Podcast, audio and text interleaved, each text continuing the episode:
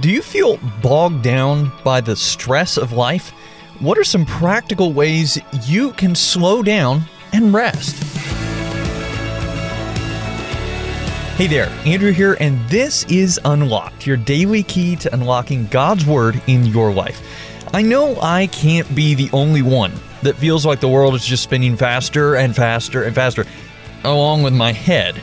Life gets crazy busy sometimes, and today's author wants us to think about how our relationship with God intersects with crazy busy.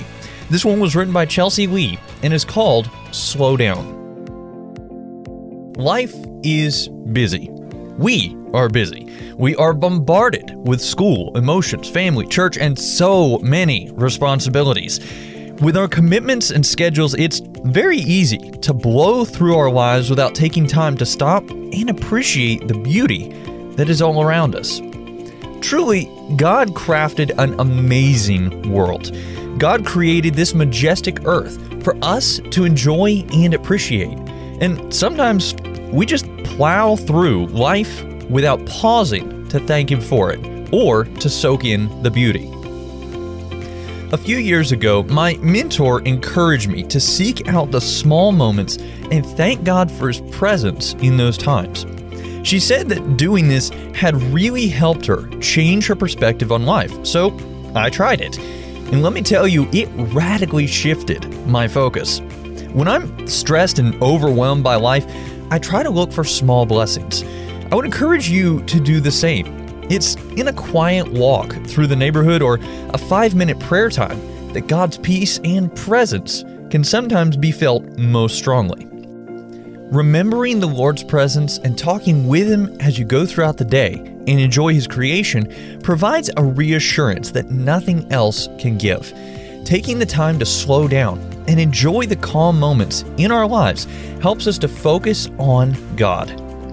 So let's talk about this. What are some questions going through your mind right now? Do you feel bogged down by the stress of life? What are some practical ways you can slow down and rest? Take a look at Philippians chapter 4, verses 4 through 8.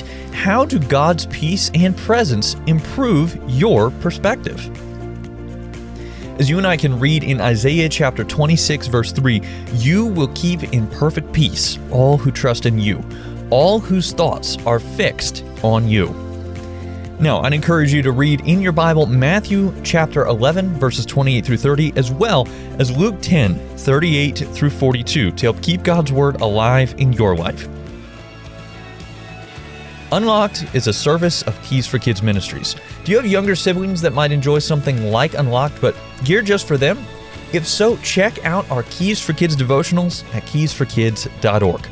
Also, be sure to check back tomorrow because Emily is going to be discussing how God's Word has answers.